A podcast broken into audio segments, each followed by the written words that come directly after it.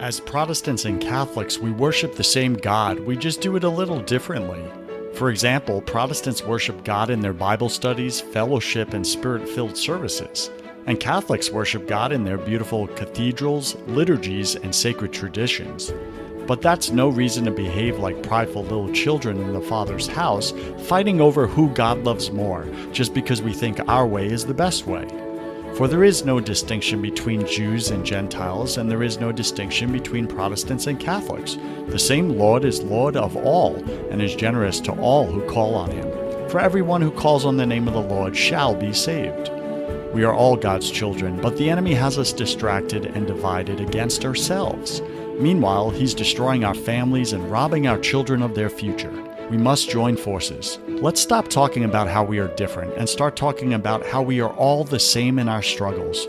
We are all broken and we all need a Savior named Jesus. We liked this idea so much we created Broken Catholic, the number one podcast in the world for Protestants and Catholics. Now close your eyes and take a listen as everyday Christians reveal shocking before and after stories of how they resisted or cooperated with God's plan for their life and what happened next.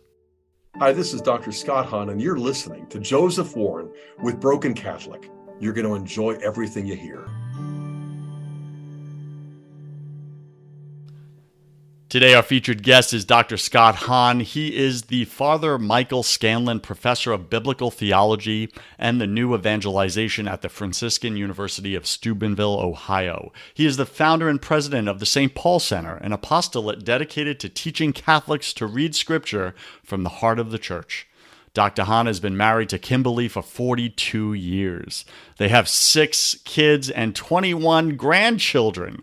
They also have one son ordained to the Diocese of Steubenville, uh, Father Jeremiah Hahn. Congratulations on that. Uh, as the author and editor of over 40 popular uh, and academic books, Dr. Hahn's works include best selling titles like Rome Sweet Home, The Lamb's Supper, and Hail Holy Queen. His most recent releases are titled Hope to Die and Holy is His Name.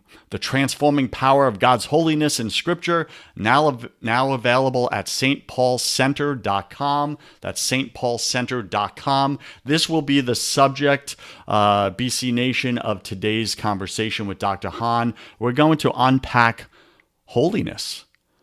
What does it mean? How has God revealed holiness to his people all throughout the Bible? And most importantly, once we define it and understand it, how do you apply it to your life? How do you apply it to your struggles? How do you apply it in your relationships? How do you apply it to suffering and pain that we all deal with in this human condition we're experiencing right now? So, we're going to get into all of that. So, get your pen and paper out. Dr. Hahn is the leading subject matter expert in this area and many other areas of biblical theology. So we're honored to have you on the show, Dr. Hahn.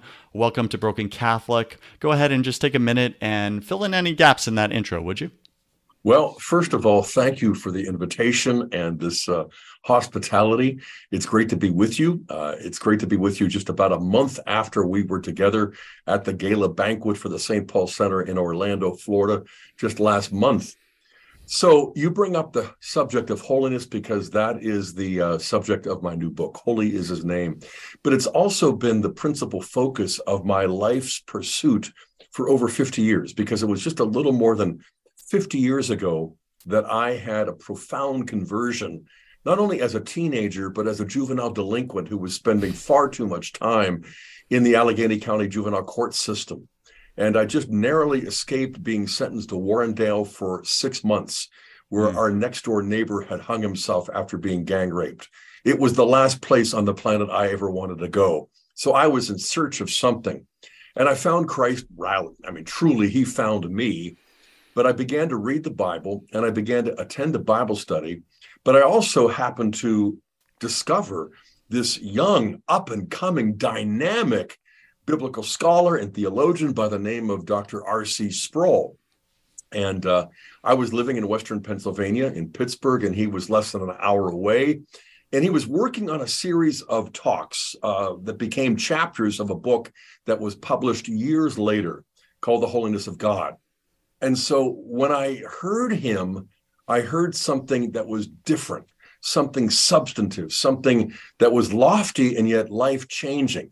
Up until that conversion, for me, religion was irrelevant. Uh, we didn't go to church, I don't think, three times a year, uh, typical mainline nominal Protestants. And when I did go, it just seemed to be a kind of uh, milk toast thing that didn't really relate to life. But when I listened to Sproul, we would go down once a week, typically on Mondays. My youth pastor would drive me. And I think I was the only high school kid in that bunch, maybe 50 people or so. But I remember him saying something like this You are not what you think you are, but what you think you are. And so, this idea that if you can change the way people think, it isn't just lofty speculation or merely the theoretical. You really can change the way they live, the way they do everything, the way they comb their hair and tie their shoes. And it was all about God because in the early 70s, we were kind of getting over a hippie hangover of the uh, Woodstock days and the Beatles, you know, all you need is love, love, love. But it was spelled L U V. It was saccharine. It was counterfeit. It was so superficial as to be artificial. And so I was looking for something more than just God is love. And I found it when Sproul pointed out that both in the Old Testament and the New, the only time you hear God described in one term three times is in Isaiah 6, God is holy, holy, holy. And in Revelation 4, where the angels and the saints are singing, holy, holy, holy. What is holiness? Well, he talked about holiness in a way that I'll never forget. Because, first of all, he looked at Isaiah's vision, but also his response Woe is me, I am doomed to die. Oh, come on, Isaiah, get over yourself. No, when you confront the holiness of God, you are terrified. At the same time, you might also be mesmerized. And so, what Sproul pointed out, and by the way, I just want to say, God rest his soul. I was so grateful for the formation of this mentor. And, you know, even now, even though I'm now a Catholic, I think in so many ways, I am more grateful for the formation I received from this great evangelical reformed thinker than on the day I was ordained a Presbyterian minister. I am just thankful to God and thankful to him for the friendship that we established and maintained over the years. But this idea of holiness, he pointed to Rudolf Otto, who had published a book in German back in 1917, Das Heilige, on the idea of holiness. It was published in English translation by Oxford University. And Otto describes the realm of the numinous, the sacred. And for me as a teenager, that was non existent or that was irrelevant until you realize there is a God. He's the source of all of our lives.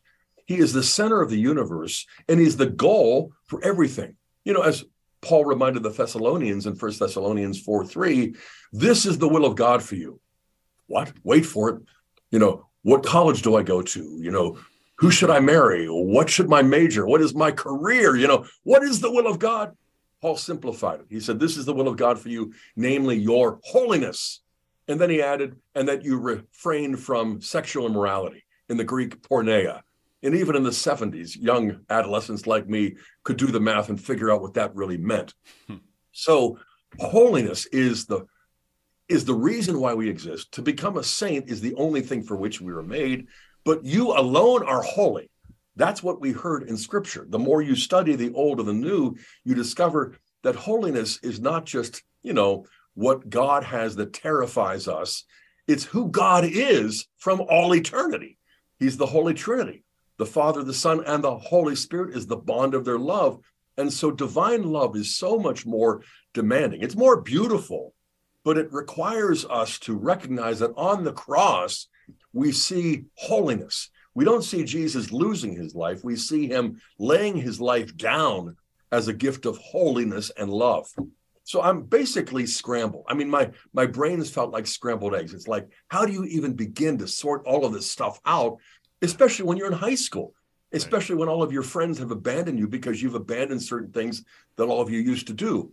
And so I set out on this path to read scripture and not just to be overly dependent upon one thinker like Dr. Sproul, but the idea that holiness is proper to God. It isn't love, love, love. It isn't mercy, mercy, mercy. And so he is loving, he is merciful, he is powerful, he is intelligent, but all of this is holy. It's a holy love, it's a holy mercy, it's a holy justice. So, what is holiness? Well, Sproul pointed to Otto's description that it is the mysterium tremendum et fascinans. That is, it's a mystery and it causes us to tremble, and yet it, it captures our imagination. It fascinates us. Okay, well, that isn't really holiness. That's our response to holiness. Mm-hmm. So, what is holiness? Well, back then we generally confused holiness with righteousness as though those were the same things. And certainly they're united, certainly they're inseparably connected. But I discovered reading scripture that they are profoundly distinct. So, righteousness is the province of the king in the palace. He administers mishpat, okay, justice, judgment. On the other hand, holiness is the province of the priest in the temple who enters the presence of God. And so you don't want to confuse them. You don't want to oppose them. You unite holiness with righteousness, but only by subordinating justice to sanctity and by subordinating our relationships and all of our activities to God and to God alone, for He alone is holy and He's holy, holy, holy. Okay. So you see, for example, in Isaiah 6, that famous vision of the Sanctus, the seraphim are crying out, Holy, holy, holy is the Lord God of hosts. And Isaiah is just quaking in his in his sandals. And what is going on there? Well, it tells us that it was in the year that King Uzziah died, I saw the Lord sitting upon a throne high and lifted up, and the train of his glory filled the temple, and the seraphim are crying out, Holy, holy, holy. The ground, the foundations are shaking. And Isaiah says, Woe is me, for I am lost. I'm a man of unclean lips, and I dwell in the midst of a people who are unclean. What does that even mean? Well, in the year that King Uzziah died, he was reigning as Davidic king for almost 50 years, and he was making Israel great again. you might say he was so successful that he ended up being puffed up with pride, and his hubris led him to do something stupid one day. As the king administering justice, he decided to take a stroll into the temple. Well, that's fine as long as he's in the realm where the lay people are. But he took a stroll on into the holy place. And then he's approaching the Holy of Holies, and the priests are warning him, Don't do that. Don't go there. And as he goes closer and closer, completely out of bounds, suddenly the priests see it and he feels it. There's leprosy that just kind of came out of nowhere on his forehead. We read about this in Second Chronicles 26. And what the priest had on his full on his forehead, holy to the Lord. This guy, who was this righteous king, but not a holy priest, had leprosy. They dragged him out. But they didn't just put him back into the palace. They kind of created a makeshift leper colony because he died in those remaining months and years. He was unclean and he represented the people who were all unclean. And Isaiah identified himself with the people who blurred the boundaries and forgotten about the all surpassing primacy of God's holiness. Get that right, and everything else will fall in place. You get that wrong, and nothing else will fit even if you appear to be successful, it's basically, you know, just a, a broken life that is fragmented. And so, so if I could jump in right here, Dr. Please Honda, go right ahead. Clarifying question. So is holiness almost a wall between humanity and God that is unattainable for us sinners? That's right. I mean, if God alone is holy, then God alone hallows us. If he is sanctus, sanctus, sanctus, then he is the only one who can sanctify us. And that is why he made us. He made us to work for six days. But remember the Sabbath day to keep it holy. It's the only time holiness occurs in the Ten Commandments, and there it occurs twice. So the first three commandments that we keep are all about God, loving him above all, calling upon his name, but not in vain, and remembering the Sabbath day, and not just isolated as individuals, but your sons, your daughters, your manservants, your maidservants, even the sojourners this is devoting your whole life through prayer, through worship, through sacrifice, through priesthood, through temple to the holy God who dwells there in the Holy of Holies. And I finally found a definition after looking in dic- dictionaries and encyclopedias and scholars. The Catechism, of all places, gave me what I'd been looking for for many years. In paragraph 2809, we read, The holiness of God is the inaccessible center of his eternal mystery. well, wait a minute. What does that okay. mean? Well, inaccessible is sort of like the Holy of Holies. It's mm-hmm. off limits even to the high priest, except on the Day of Atonement. And so the inaccessible center of God's holiness in the Old Testament was off limits. But this is where I discovered that the hinge of human history, this, the hinge of salvation history turns on the coming of Christ, the That's incarnation. Right. When the Son of God became the Son of Man, he enabled humans to become partakers of what? The divine nature. You've got to be kidding. Second Peter 1 4, we have been made partakers of the divine nature. So God had to show us what we couldn't do for ourselves. We could become good citizens, good students, good scholars, but we can't make ourselves good saints. We can't make ourselves saints in any case. So becoming holy is not primarily about getting bigger and better and smarter and stronger. It's about becoming smaller. Mm. It's about becoming closer. It's about becoming quiet and not thinking about the Sabbath as a waste of time and a lack of productivity. No, the time we spend in the presence of God, allowing Him to do for us precisely what we can't do for ourselves, that tops everything. So you love the Lord your God with all of your heart, mind, soul, and strength so that He can love you back. And then you love your neighbor as yourself. Those two commandments are in Deuteronomy 6 and Leviticus 19. But the fact is, it's only when Christ fulfills the law yeah. in his coming, but especially in his suffering, death, and resurrection. I mean, we know this, but we've heard it so many times. I think we have invisible filters in our ears so that the the shock value of what is truly amazing no longer amazes us. Mm.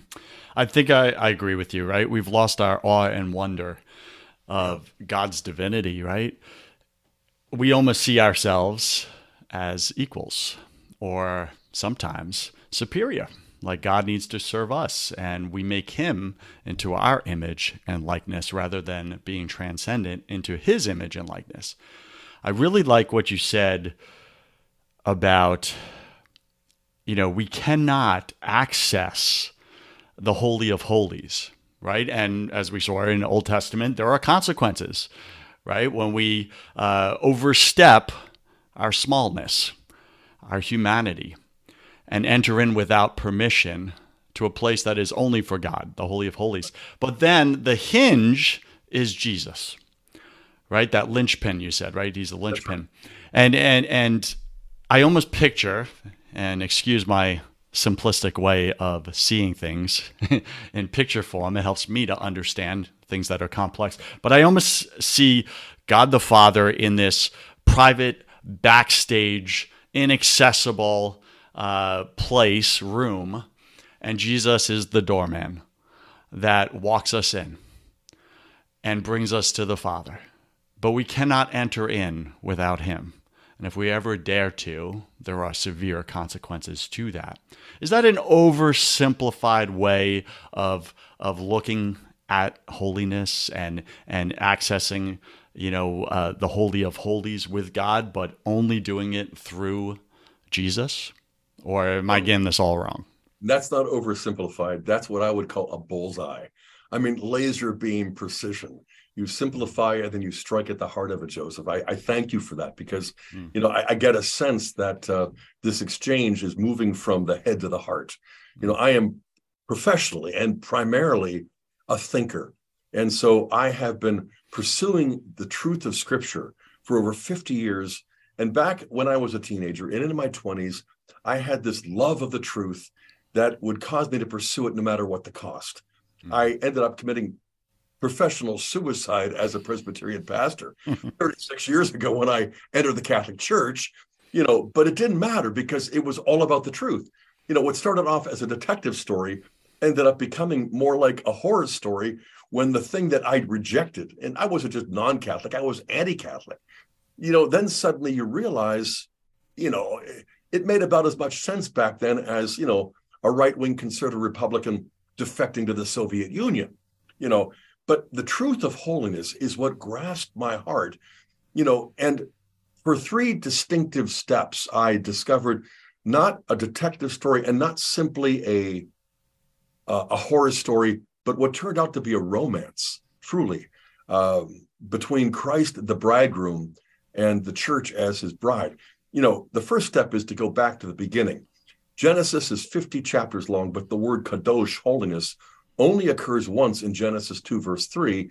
And that's when God has created the secular order in six days and then sanctified the seventh day. He hallows it. Well, what is that? The Sabbath. And what is the Sabbath? The sign of the covenant. So we're not simply employees in a contract with God, the boss. We're called to a covenant. And all of my scholarship over the years has been focused on, you know, that covenant is to contract what a wife is to a prostitute. I mean, they're not to be confused, you know. And so when you see that, you're like, okay, the seventh day, the Sabbath, the covenant, holiness. And then in the next chapter, you discover what happens to our first parents. They have what we call sanctifying grace. God breathed into his nostrils the breath of life. It wasn't simply air, it was the Holy Spirit they possessed until they basically forfeited that by committing what First John 5:16 calls the sin unto death, the mortal sin. The same term in Greek that you find in Genesis 2:17. The day you eat of it, you will surely die. They didn't die physically, but they died spiritually. And that's not just the fall. That is a cosmic catastrophe, which mm-hmm. explains why does holiness not occur anywhere else in the next 48 chapters of Genesis. And then Exodus comes along. It's only 40 chapters. And there's this explosion of holiness. 98 times in Exodus, I discovered that the ground you stand on is holy, the tabernacle is holy, the vestments are holy, the sacrifices are holy, the feasts are holy. But above all, in the final chapter, you have the Ark of the Covenant. That's what made the Holy of Holies the inner sanctum. And what was in it? Well, the Word of God in stone, as well as the manna. And so the Spirit comes down and the glory of God overshadows the ark. And so it is consecrated. The fire consumes the sacrifices. And then I noticed that in Exodus, nobody is ever called holy. They're called to holiness. If you hear my voice and keep my covenant, then you'll be a holy nation. But they don't hear the voice. Moses does. They just hear thunder. They don't keep the covenant with the golden calf, they break it. So everything is holy except for Israel and not a single Israelite, not even the high priest, is referred to as a saint. It took a Jewish rabbi, a friend of mine, Rabbi Joshua Berman, who pointed out in his book on the temple that in the Old Testament, or the Hebrew Bible as he would call it, nobody's ever called a saint. Nobody. And he was obviously contrasting that with what he knew about the New Testament. And as I absorbed this and I thought about it, I discovered no, no, no, you're wrong, Rabbi, because in Daniel 7, you actually have reference to the saints. And so in Daniel 7, the Son of Man comes back to the Father, the Ancient of Days, riding on the clouds of glory, and he's given this kingdom that is worldwide and everlasting. But then the next thing he does is turn around and give that kingdom to the saints of the Most High, who still have to endure and suffer, but they have inherited the saints of the Most High, this kingdom. And then I realized actually that doesn't disprove what Berman said. That's the exception that proves the rule because yeah. obviously it hasn't happened yet. That's Daniel's right. It's foreshadowing what where we're being called by the Father, right? It's the incarnation of the yeah. Son of God as the Son of Man, and after his death and resurrection, he ascends to the Father, pours out the Holy Spirit. The what? The Holy Spirit.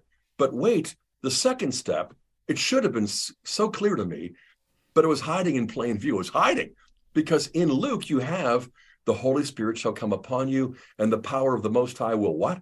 Overshadow, Overshadow you. It's the yep. same scarcely used Greek verb to describe how the Holy Spirit overshadowed the Ark of the Old Covenant, which contained the Word of God in stone and the and the manna as well. Well, this makes Mary the Ark of the New Covenant because the power of the Most High overshadows her. The Holy Spirit comes to possess her. She is made to contain the Word of God made flesh, who is the bread of life and the new manna. And so this was like, okay, okay, the Blessed Virgin Mary and the child who will be born to you shall be called holy. That ain't ever happened before.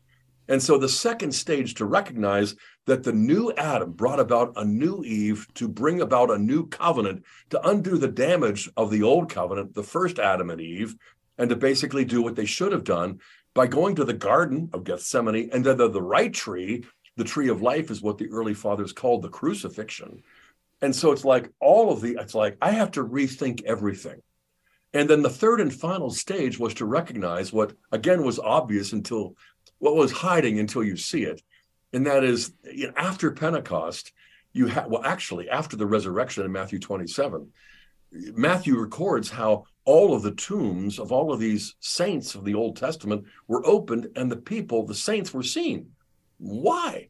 Because when he descended into Hades, he basically liberated the souls of the faithful departed from the Old Testament age, and he used them as exhibit A, proof positive, living signs that the resurrection was not just a, a you know an individual experience, that the ascension was not a solo flight.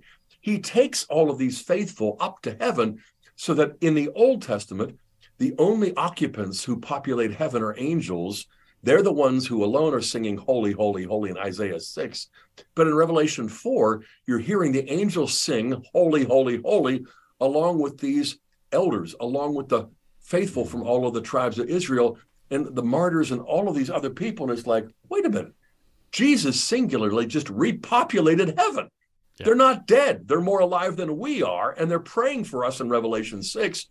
And and, and it's like my my heart was ignited. You know, did not our mm. heart burn within us as he opened the scriptures? But ultimately, it was going to the holy sacrifice of the Mass, discovering the Holy Eucharist, and discovering the other sacraments. These aren't rituals that we do to kind of get God to do what we want him to do. These are principally actions of God to do for us what we can't do for ourselves in order to make up for all we lack to make us what? Not just good citizens, but saints and nothing less. And so that three stage journey, you know, ended up taking over 15 years, but the final destination was for me so worth it. Beautiful, eloquent, uh, summary of God revealing his elevation of humanity, at least the plan, the roadmap uh, of his elevation of humanity into holiness, into what was only for him right. at one time. And now he's raising us up to this level, calling us to be holy and Jesus is the pass through that makes holiness attainable for humanity. The high priest of a heavenly temple who pours out the Holy Spirit upon us to become living members of that temple, members of his mystical body. And it's like, this stuff is too good to be true. It's too good no, to be true, right? It's like no human could have thought of this. Listen, it's like going to your favorite concert with your favorite band, and you know the doorman, and he's giving you VIP restricted access backstage to your heroes, right? But now take that and times it by a billion and you're going to see God, right? So Jesus opens up holiness and makes it attainable for us sinful people. My next question is holiness, now that we have access to it through Jesus Christ, is holiness optional for us or is it a duty, a responsibility, an obligation that our lives be holy? Yeah. I mean, on the one hand, if this is the only purpose for which we were made, and it takes a long time to discover that we can't we can't do it for ourselves. Holiness is not a, a do-it-yourself type of thing. Uh, and so I'm thinking of uh, Hebrews 12, 14. Strive for holiness. That is, it doesn't come as a result of our effort but it doesn't come apart from our effort. Mm-hmm. So the Holy Spirit doesn't make us just simply passive recipients, like a vessel that just gets the liquid poured into it. No, we are active, but we are activated by the Holy Spirit to become saints. Strive for holiness, for without it, no one will see God. Wait, say that again, author of Hebrews. Yeah, without holiness, you're not going to see God. No one will. This Why? is where it could get a little controversial. And I was reading in your book, and right here it kind of stuck out to me. And I'm like, ooh, this kind of language could cause a divide with the Protestants and the Catholics. Yeah, so I mean, if right. you can dive into that for us. Let me just say two things. On the one hand, when I was an evangelical Protestant Reformed Calvinist Presbyterian pastor, you know, I believed in the word of God. I believed in the sovereignty of God and I believed in the sinfulness of humans. And I still believe all those things you know um, but i just made a, a, few course adjustments a few course corrections and then i discovered that uh, in becoming a Catholic, I didn't cease to be an evangelical or a Bible Christian mm-hmm. or a New Testament believer in the sovereignty of God and the Word of God and in my own weakness and sinfulness. I just discovered, in a certain sense, that uh, the good news is even better than we thought. That it isn't just God declaring us to be justified, God declaring us to be sanctified, like Luther described a big mound of dung covered with white snow. No, it's not something alien and extrinsic to us as far as God's concerned. And why?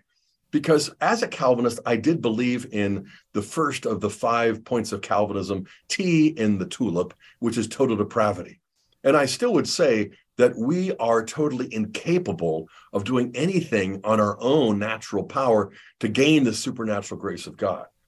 But on the other hand, I would also say if God is that sovereign, all powerful, if God is the Father Almighty, then is my capacity to sin greater than his capacity to sanctify me?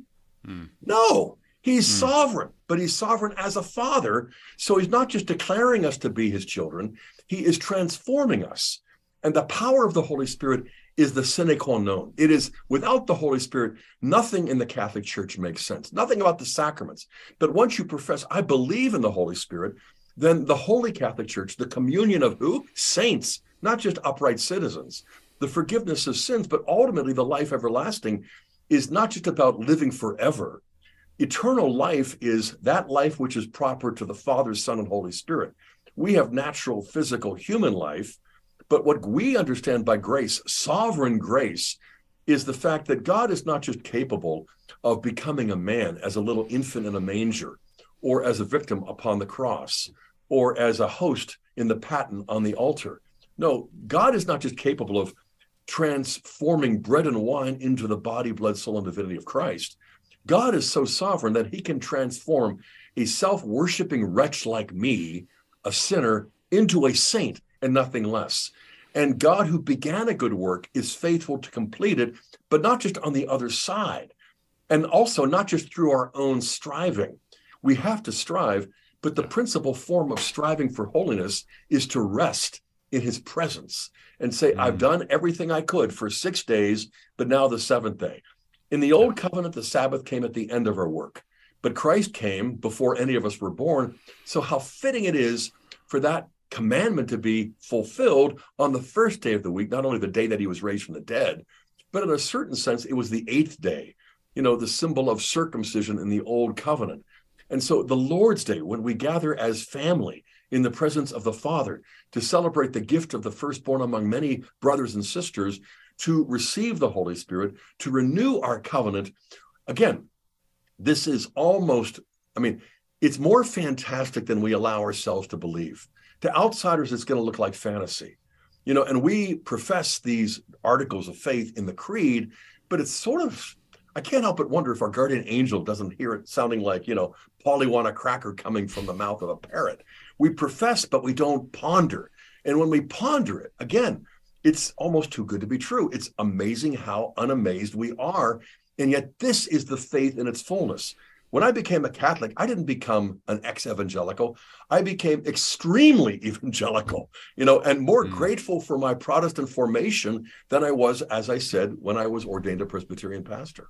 It's beautiful. I'm going to try to clarify something here. And again, forgive my oversimplification of trying to understand a very complex subject matter, right? So I asked you, is holiness optional or is it our duty and responsibility? And you pretty much answered, I heard, well, how could it not be our duty and responsibility if this is the aim of God for his people? is right. to raise us up into holiness, right? So it is definitely our duty, our uh, obligation, and our life's work should be pointed towards that aim.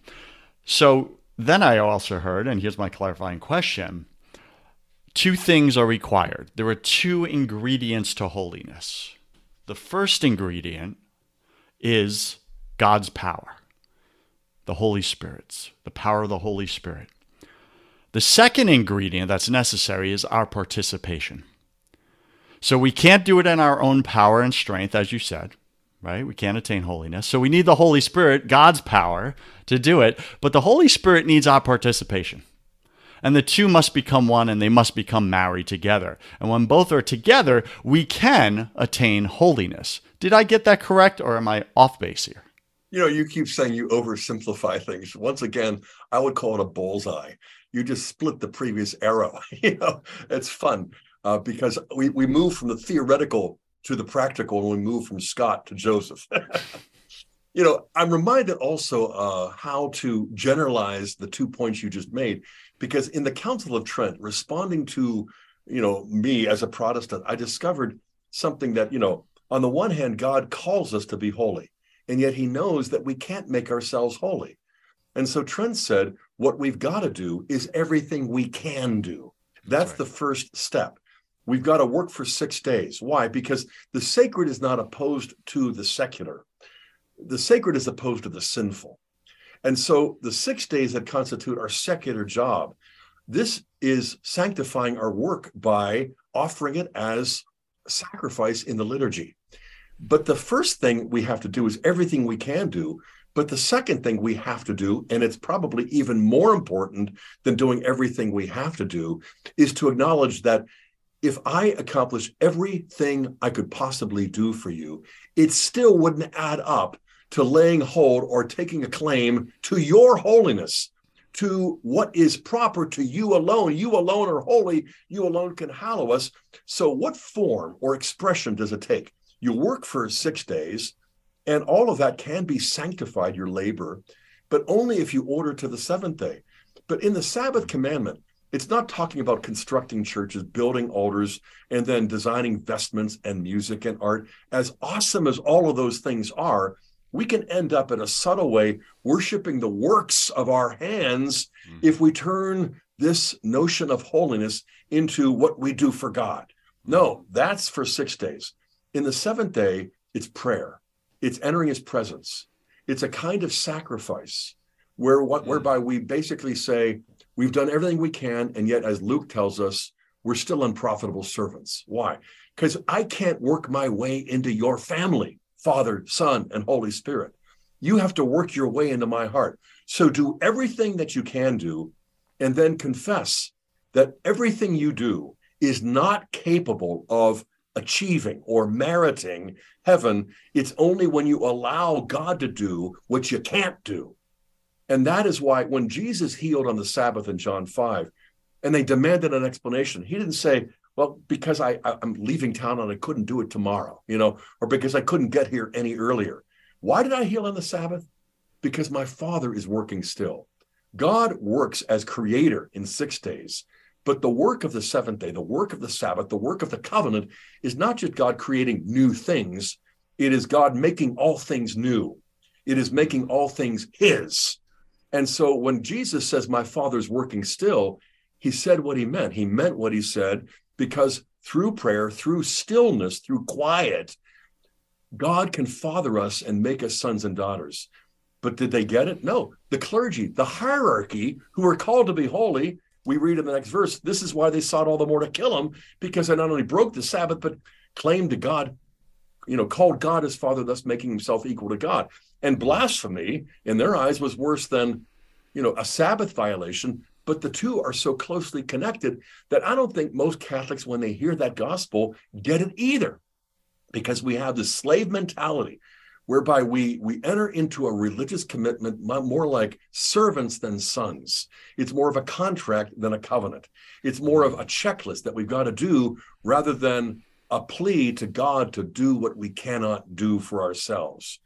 And, and jesus humanity had to die on the sixth day Friday. It had to rest on the seventh day, Saturday, in order to achieve this glorious sonship through the resurrection on the eighth day.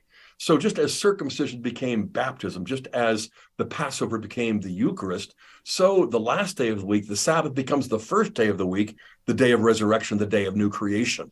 Only when you profess a childlike faith in all the sacred mysteries that are taught by Christ through hmm. the power of the Spirit in the church through the word of God, do you realize this makes more sense than Einstein could have ever devised if he had turned from science to theology? Mm. All right, I'm wrapping my little brain around this here. Well, I hope it's also exploding too, because it is right. It stops igniting my heart and my brain. There's a light that goes on that's almost blinding, but there's a fire that is enkindled that is like this is what I was looking for back when I was 13, doing a lot of for sure quite illegal. I mean, just the subject matter of holiness is expansive to our minds, right? Yes. It's stretching us. It's Mind it's growing and expanding. It is. It definitely is. So, I found it very interesting uh, when you were talking about the six days of the week. We do our works, and we elevate those works. That's the key. We elevate those works, offer them up to God as sacrifices, uh, right, for His honor, for His glory, and He takes the secular things, the human things of our lives, and makes them sacred, right? He divinizes them with his power, right? That that's awesome. That's beautiful because it gives purpose to our pain, to our sufferings, to our everyday mundane lives. And then on the seventh day, correct me if I got this off here. So the six days we raise up, lift up, offer up our works but on the seventh day, we rest from our works and we raise up ourselves. And we basically rest for the purpose of reminding ourselves and each other that we could work for 6,000 days and still not accomplish yes. the only thing for which we were made. Earlier this morning, I was reading an article by a uh, Old Testament scholar from the Netherlands. Uh, he's Protestant. He's in charge of this Bible Institute in the Netherlands, uh, Matthias de Jong. And he was pointing out that the Genesis account has some similarities with all of the other pagan creation myths. But the one thing they all lack that the Genesis account has is this that the creation accounts in all of the other pagan religions have royal dominion and power as the goal for the mm-hmm. gods as well as for humans who want to attain power and domination as yeah. kings. Whereas Genesis alone has the holiness of God entering into a covenant relationship and the holiness which is, which is mediated by Adam as a priest. So if you look at Genesis 1, creation in six days is ordered to consecration on the seventh day. Well, the first person to ever be called a son of God in the Old Testament was Solomon. He built the temple, but he crashed. He he broke all of the records for constructing temples in the ancient world. He did it in seven years in order to consecrate it the seventh month in the seventh feast of the seventh month, which lasted seven days, the Feast of Tabernacles. So, on the seventh day of the seventh feast in the seventh month of the seventh year, the Son of God is imaging the Father by creating this realm of holiness, which he has constructed for the priests to inhabit. And so, only when we subordinate all of our labor, but as you just said, the mundane, sweeping the floor, cleaning up after kitchen, Jesus becoming the Son of Man made his bed. You know, he latched his sandals. He helped them get ready for dinner, helped clean up, morning prayer, evening prayer, you know, walking to work, the hammer, all of the things that he did with his father, St. Joseph, sanctifying all of this mundane, common labor precisely by ordering it to the only thing that represents our goal, our finish line, which is sanctity, becoming a saint. So we distinguish righteousness from holiness, our labor from the liturgy, the secular from the sacred, only to unite them. Yep. And you discover that by doing that, you subordinate the lesser to the greater, but you then up, end up investing marriage and family life, human sexuality in the marriage covenant, but mm-hmm. also raising the kids, the infants, the toddlers, the rebellious adolescents, all of the effort that we put in you know, 24 7 is the stuff of sanctity.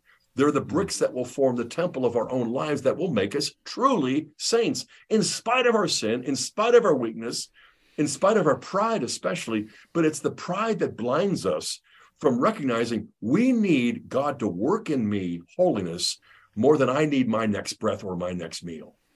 And when we combine the lesser and the greater, the miracle that God does is that he raises up the lesser to the greater. That's right. The humans become partakers of divinity.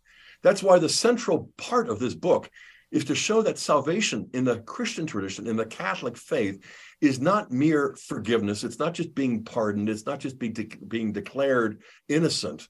it's not even just being healed of the effects of sin in terms of physical ailments and illness and the spiritual disorder. It's about divinization. It's about yeah. you were washed, you were sanctified, you were justified, you were made partakers of the divine nature. You know, behold, we are called children of God, First John 3, for so we are. Only when the, when the divine comes down to the human can the human nature be elevated to be made partakers of the divine nature. And again, this should blow our minds because this is not only what our hearts have been longing for, this is true science. Remember that in the Middle Ages, theology was not just like artsy. No, it was the queen of the sciences. It was the highest science because it was the only means by which the, the humanities, the social sciences, the hard natural sciences could be coordinated. So this is not like check your intellect at the door. But it is intellect bow before the mystery, which you can't demonstrate, which you'll never exhaustively understand. But if you prostrate your mind before the mystery, you're going to stand up, not enslaved. You're going to stand up liberated and empowered by the Holy Spirit because you can reason far more reasonably in the light of faith with the power of the Holy Spirit than you can reason apart from faith as some kind of secular scientist. Well said. I disagree I with nothing you just said there. Well, I don't feel strongly about any of these things, but we had to fill the time, right, Joseph? we did. We did. We're just like, you know, twiddling our thumbs here. How is suffering in our everyday lives and human condition, how is suffering and holiness, how are suffering and holiness connected? Boy, that is the $64,000 question. You know, because on the one hand, Jesus suffered on the cross and he died and he was buried and all of the rest. On the other hand, what we have to see is that suffering by itself doesn't save us. You know, if Jesus had just kind of pulled out a hammer, started banging away at his left hand, that kind of pain would not have purchased souls. So, what is it that makes Christ's suffering redemptive? Well, it's his love. On the other hand, love by itself can be warm, fuzzy feelings and sort of vain sentimentality. What is it that proves that love is genuine? What is it that perfects love and makes it even more genuine? What is it that purifies love so that it's not just self love mixed with love of another? You know, like a teenager, oh, I love you. In the back seat of a car at a drive in theater, she's got to ask herself, does he love me or will he love me the way I make him feel, which is not the same as true love? So, what is it that makes love true? Suffering. Suffering is what transforms love into sacrifice. And I would say love is what transforms suffering into, well, pain becomes passion, the passion of love, not just the passion of enduring this humiliating and disgraceful, torturous death. He wasn't losing his life on Calvary. In order to see that, you've got to back up and see how he institutes the Holy Eucharist as the Passover, of the new covenant. And as a result, I mean, if the Eucharist is just a meal, then Calvary would just be an execution. That was the great discovery of all times for me, because if you told people in the first century what all Christians profess in the 21st century, that Jesus' death on the cross is a sacrifice, they'd say, no way. Sacrifices only take place in the Old Testament in the Jerusalem temple on an altar with a Levite. He's outside the walls, far from the temple where there are no altars. How does Paul say Christ, our Passover lamb, has been sacrificed? By looking at Good Friday in the light of Holy Thursday, by instituting the Eucharist as the Passover, the new covenant, the Passover was not primarily a meal, it was the sacrifice of a lamb. If that's true in the old, it's even truer in the new, where the Lamb of God is laying down his life. So he's not losing his life on Friday if he made his life a gift by instituting the Eucharist. He is not the victim of Roman violence and injustice at Calvary. He's the victim of divine love and mercy in instituting the Eucharist, where the sacrifice is initiated. Then you can see where the execution represents the sacrifice being consummated. You can't understand either one without the other. The upper room illuminates the mystery of Calvary, and Calvary shows that the institution narrative is more than rhetoric, it's more than ritual. And then Easter Sunday transforms that sacrifice into the Blessed Sacrament for us. So that Jesus' suffering redeems us, but the Holy Spirit renders our suffering what? Redemptive? You've got to be kidding. Colossians 1:24, I rejoice in my sufferings for his sake. I make up what is lacking in his sufferings for the sake of his body, that is the church. Stop everything, Paul. You can't be serious. Totally serious. Suffering was not just redemptive back then and there for him. He made it through participation. You use that key word, Joseph. We are in Christ. not just nominally, but actually we participate through the Spirit in his own body so that what he did through suffering and love present your bodies as a living sacrifice so that a hangnail, a stubbed toe, COVID, whatever we have, we can through prayer turn pain into passion. Suffering becomes sacrifice, accepting the will of God out of trust and love, as St. Therese said. God gives me whatever I want because I want whatever he gives. And she gave it back to him, and so should we. Hmm. You know, this law of duality that we see in God's creation, it's undeniable. I mean, it's in nature, in our physical universe, but then we see it in the spiritual realm as well. Right. Where you know, the two need each other. Even in marriage, the two become one flesh. Yeah. Right. And and so many of us, I think we get it wrong in multiple areas of our life. Whenever we look at one extreme and we make it in conflict with the other, That's rather right. than find where do these two come together? Where's the middle? Right? How do these unite and where's the power when we bring them together like this, right? So we it I think it's unreasonable uh, to argue against the duality that God's put everywhere around us. What do you, you think? Just, you just nailed it again. I, I'm not sure you realize how important that statement is because the relationship between human nature and divine nature, nature and grace, the relationship between the old covenant and the new, between creation and the new creation, where he doesn't just make new things, he makes all things new. You know, in the second century, it was just too much. And so the principal heresy was Gnosticism.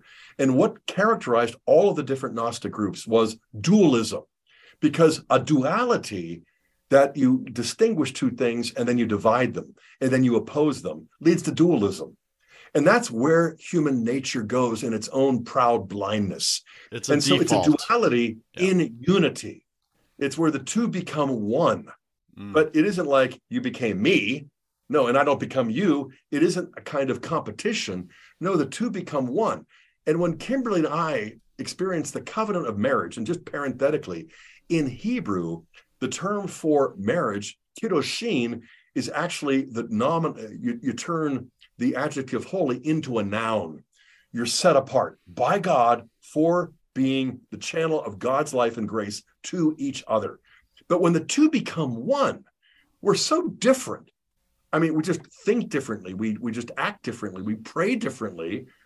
But when the two became one, the one was so real, Joseph, that we had to come up with a name nine months later for our firstborn, Michael, because he was the incarnation of our oneness. The two became one, and in the process, we became three in one. What is that? Mm-hmm. A triunity. And how go. is that working? Well, that's the family of God right there. Yeah. The Holy Father, the Holy Son, and the Holy Spirit, which is love beyond limits. Wow. Powerful, powerful. What have we not spoken about on the subject of holiness that you really want to convey to my audience right now? And I ask you, do the best you can to bring it from a theological, high level, heady uh, place into the practical, uh, you know, areas of their lives. What are we What are we missing here? What do we want to say? Because we want to put this into action, don't we? Yeah, exactly. Let's build on what I've already said, but let's also build on the common ground we share because we share two sacraments in common, not fully, but truly understand baptism as one sacrament and the Lord's Supper, the Eucharist, as the other one. Paul says in 1 Corinthians 6:11 as I mentioned a few minutes ago, you were washed, you were sanctified, you were justified. Now that seems out of order when I was a Protestant, but what if baptism is not just washing a stain away, but rebirthing, regenerating. So you're sanctified, you're made a saint. So even though you live in immoral Corinth, Paul calls the Corinthian believers saints. He's not just calling them the holiness, he's calling them saints because what the Holy Spirit has done through baptism, you are justified. On the other hand, we have the Holy Eucharist, the Lord's Supper, whatever you want to call it. Once again, if that's a meal, then Calvary's an execution. But if that's a meal, it's not even a snack. You know, what kind of meal is that? Well, what I would say is that there is a mystery, but there is a reality, a real presence. And the more I opened my heart and my mind to the Word of God, the more I discovered why it was that for the first thousand years there was nothing but unanimity and agreement about this. And then I would point to the other five sacraments and how they correspond by analogy. According to scripture, and St. Thomas Aquinas, my favorite theologian, you have birth, but you also have not just infancy when you're born, you also have maturity. But then after you mature as a, a pre-adolescent, then as a teenager, you get ready for your own calling. And so the sacrament of baptism brings about rebirth. Confirmation perfects that life. So you're not just a child, you're now an apostle. You can go out and make other children of God by bearing witness and suffering. But then holy orders and holy matrimony represent the vocation to not only become a saint, but also to help other people make saints, become saints, your own children, your neighbors, your parishioners, if you're a priest, as my son, Father Jeremiah is. But I am no less proud of my other kids. You know, Dr. Michael Hahn is a scripture professor at the seminary in Emmitsburg, Maryland, Mount St. Mary's, doctorate from Notre Dame. I used to be his teacher. Now he has become mine. But I mean, in the mm. process of living these sacraments, the sacraments don't make holiness easy, they make it possible. It's not automatic, it's not robotic, it's not like a car going through car wash in neutral, but it, it, it engages us, it liberates us, and it also heals us. And so we need the healing that comes through confession, what I call the medicine of mercy. We also need the healing that will lead us from the passage from this mortal life into the immortal glory where we await our resurrected bodies and everybody else's as well. So you've got penance, confession, reconciliation, as well as extreme unction. And, and so the sacraments have been reduced to ritualism, and not just by Protestants who misperceive, but by Catholics. And not just cradle Catholics, but by converts like me. I mean, it gets to be so ordinary. I can't tell you how many times I'm so distracted that the sacraments are just sort of like, oh, yeah, he pronounced the words of consecration. And I was thinking of something else how much we take grace for granted. You know, Lord, forgive us and help us to make up for lost time. I'll tell you, man. Thanks for bringing that, uh, you know, just vulnerability from your own life. My wife and I were just discussing this yesterday how on Sunday we are so tempted at communion after we receive who we profess to be Jesus himself. If we open our eyes we are tempted to judge every single human being that's going up based on how they're dressed, how they receive, you name it. And literally, it's an occasion for sin if our eyes are open. Right. During right after communion. So we're like, oh shoot, I gotta close my eyes because I am literally judging all of humanity right now. And I'm just like, how is that even a thing when I truly believe this is God and I just received him? Right. And for me, when I walked into the studio, to have this conversation with you, Joseph, the Lord kind of tapped me on the shoulder and said, By the way, Scott, I'm still more interested in sanctifying you than in using you to sanctify all of these viewers. So don't forget that. I'm like, okay, Lord, you know I always do. That's why I'm reminding you. Thanks for the reminder. You know, it's so e- easy. I might be impressed. Yeah, the more we learn in our heads, it's so easy to fall into spiritual pride you know, and this self righteousness. And then looking at others in this condescending way the Pharisees look down upon others, like, right, God, thank you that I'm not like them, right? And it, it's just like, man, we all get caught up in it. It's such a temptation.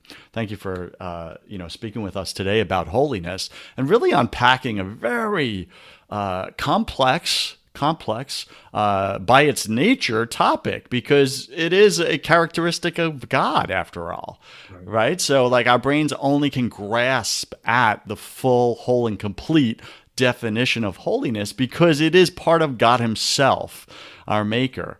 But I think you did a very uh, good job of um, bringing it down from heaven to earth. good job. hey, right back at us, right? The two of us, we're needed. We're needed, and, and God comes in the middle and He elevates our, you know, uh, simple language. Um, so we've been speaking with Dr. Scott Hahn, BC Nation. Um, and uh, you, if you're Catholic, you know him. He's one of the top apologists in the world. You know, authors, writers, over 40 books. Uh, if you're Protestant, well, then he used to be one of you. So, you know, be nice, be nice, mm-hmm. right? We're all one in this this side of eternity and we're all striving for the same destination and we all have the same father in heaven.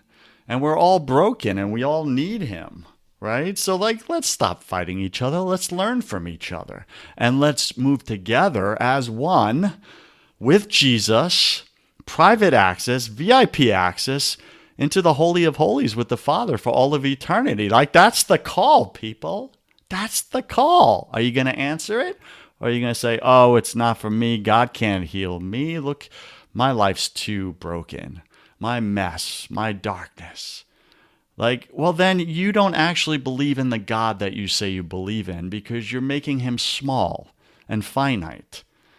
And you're making his power not enough to heal even you or your life or your sinfulness. I used to do that. It didn't work out very well for me. and finally, I had to come to grasp with wait a second, if he's God, he can do anything. Why would I not believe that? He can even heal this mess that I created. Right? So I just kind of speak to your heart right now, BC Nation, if that's something you wrestle with. Um, you know, listen, there's a call here today. And Scott's a messenger. Hopefully, I am as well. But God is calling you right where you sit right now, whether it be in your car or you're running and jogging or you're sitting at home. God is calling you to participate in His power entering your life and raising you up to holiness in your everyday routine. Sit with that. That's the call. Now you have a, ma- a decision to make, and that's what we don't want to do. We, we don't want to decide. We like to procrastinate or act like there is no decision. There's a decision. Will you participate in your call to holiness from God and let His power access your life? That means you have to go get quiet with Him and sit with Him. Stillness and surrender. Scott spoke about it earlier. Stillness and surrender. That's how you participate. You got to get still and quiet, know that He's God, listen, and then surrender to Him in all the areas He points out to you in your life where you're not, where you're holding on to control. Scott, please take that little mess of language I just created and lift it up for us. What do you want to summarize for us? Well, I would be remiss and derelict in my duty if I didn't go back to what you said at the beginning, and that is, you know, all of this has been distilled and simplified in my newest book that just came out several days ago, entitled Holy is His Name The Transforming Power of God's Holiness in Scripture.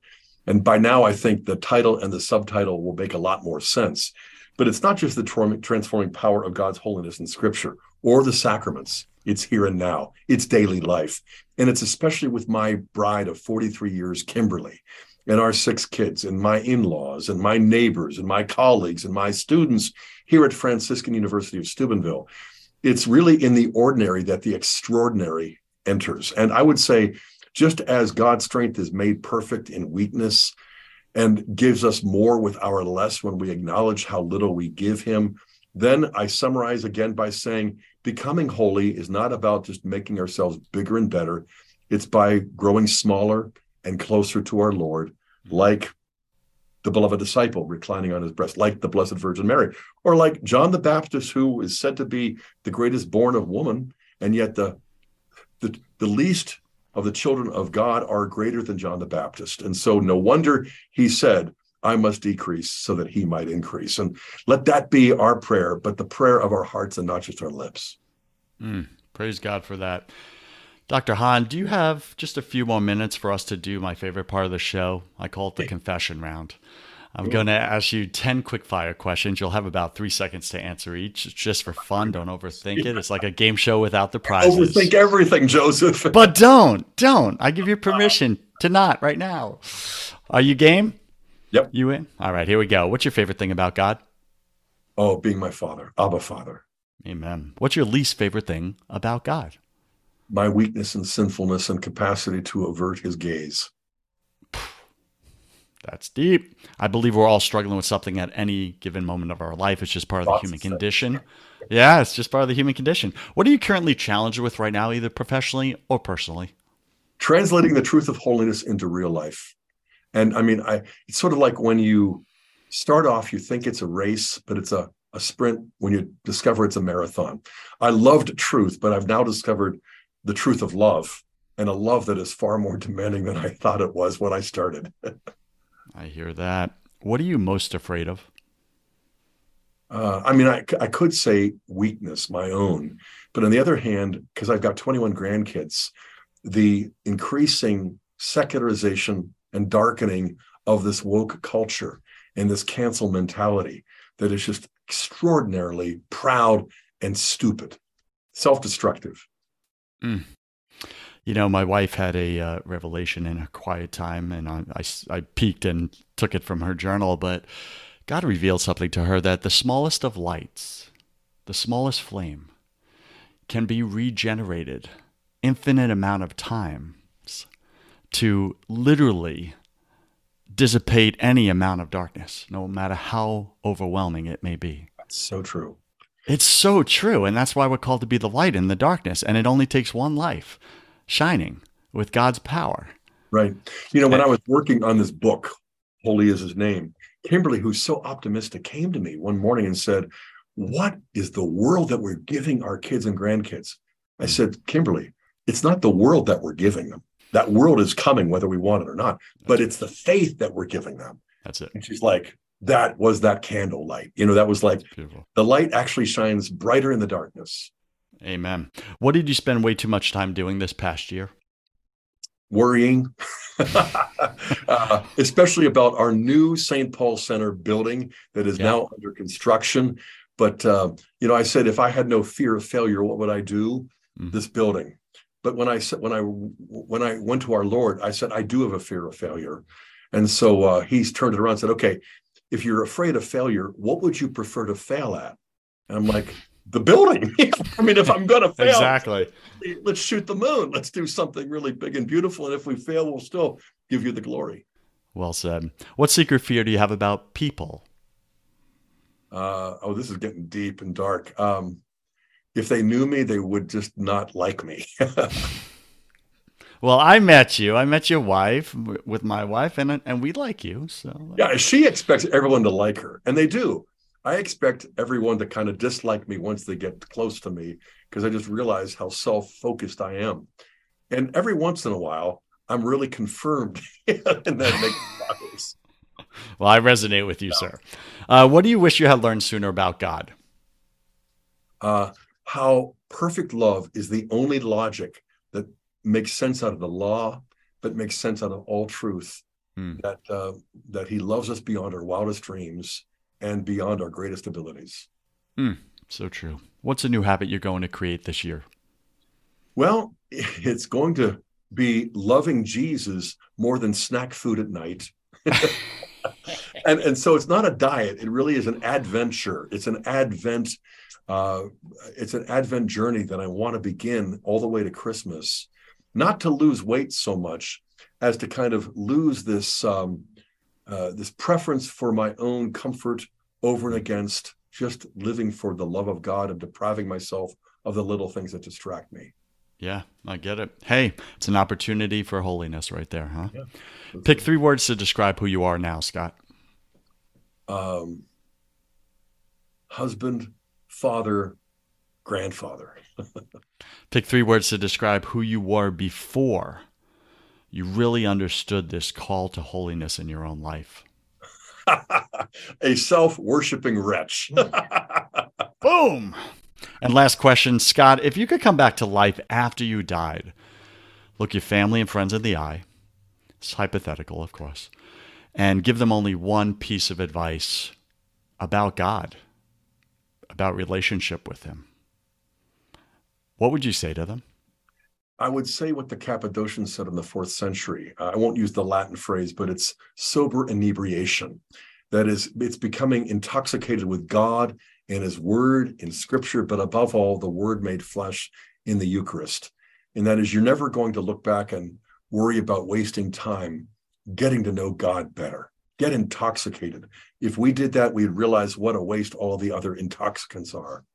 Mm, so true. Scott, this is the part of the show as we wrap up here uh, where you get to give my audience, BC Nation, a homework assignment for this week. What is one action they must take this week uh, to grow in holiness? To grow in holiness. I'm asking you, give them a homework assignment, man. It's up oh. to them to make a decision if they will or not. Well, I apologize in advance, but I got to tell you, this book of mine, Holy is His Name, what was on my heart for so many years and what is now finally you know something that could end up in your laps and you could read and especially during advent i think that you'll see not only is holiness an adventure again it's so beautiful it's so powerful it's so meaningful and yet it's just lying there dormant covered with dust. And so holy is his name god the transforming power of god's holiness in scripture is in a certain sense what i feel god gave me and i hope it's a gift that he can give to you as well. So the st paul center stpaulcenter.com, better than Amazon. You can order it there. And I would really love your critical comments or the constructive remarks that if you do read this, let me know what difference, if any, it has made in your lives. All right, BC Nation, you know where to go, you know what to get, you know what to do. Now choose. Make a decision. Make a decision. God's calling you to holiness. God wants to raise you up. Are you going to say no to God? That was just a little Catholic guilt for everyone. You're welcome. All right. So, uh, BC Nation, if you enjoyed this episode with Dr. Scott Hahn as much as I did, please go to Apple Podcast, go to Stitcher.com, or go to BrokenCatholic.com, BrokenCatholic.com, and write a five star review about Scott Hahn and how he showed up today for you write a five star review, honest, an honest review about what God spoke to you in your life right now through this episode. Please go do that now. If we like your review, which I'm sure we're going to, uh, we will give you a live shout out on the show, like I'm about to do for Love Handle the fun stuff. The fun stuff. Thank you for your five star review. A wrote fantastic show, Broken Catholic. I like the way Joseph has a relaxed interview style, also a solid, articulate belief in the Catholic faith. He communicates well with his guests and imparts out faith amongst our everyday challenges. Bravo, Broken Catholic. Thank you, the fun stuff, uh, for your five star review. Uh, BC Nation, go write yours now. Dr. Scott, anything else you want to say to the person well, listening today? Thank you, Joseph, for uh, this hospitality and for the gift of our friendship that is just getting started. And I would say this um, thanks for all of the good that you're doing and uh, keep up the great work. Thank you. Scott Hahn, I wish you God's love, peace, and joy in your life, sir. Thank you. God bless you.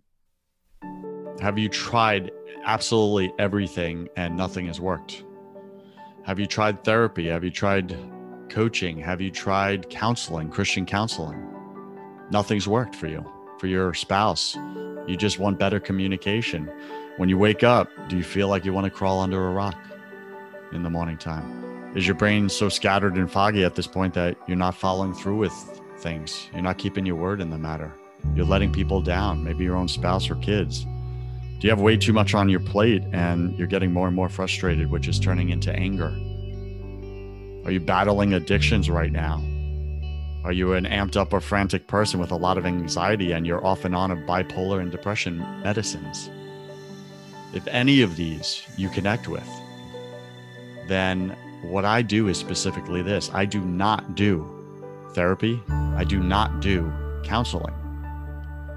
Those are for people that want to talk about their problems or learn different ways to cope and manage their problems. I don't do that. Reach out to me if you want to get rid of your problems permanently. Like, be done with the addiction, be done with the medications, be done with the escaping your life because you just feel so powerless in it. If you want those results and you want peace, it's what we all want. We're all chasing it. We had it as kids, we lost it. Life beat the crap out of us. If you want peace, that's what I sell. It's God's peace. So you can find that at josephwarren.net. You can schedule a call with me, complimentary. I'll contribute 30 minutes of my time into your life. We'll get clear on what you actually want. Then we'll see if we're, we want to work together. And that's me interviewing you to see if you're ready. Are you ready to do what it takes? Some people try to come to me, but they're not ready to be coachable. They're not ready to get rid of the problems. Again, if you don't want to talk about your problems anymore and you've tried everything and nothing has worked and you want to permanently get rid of them, go to josephwarren.net and let's see if I'm your guy.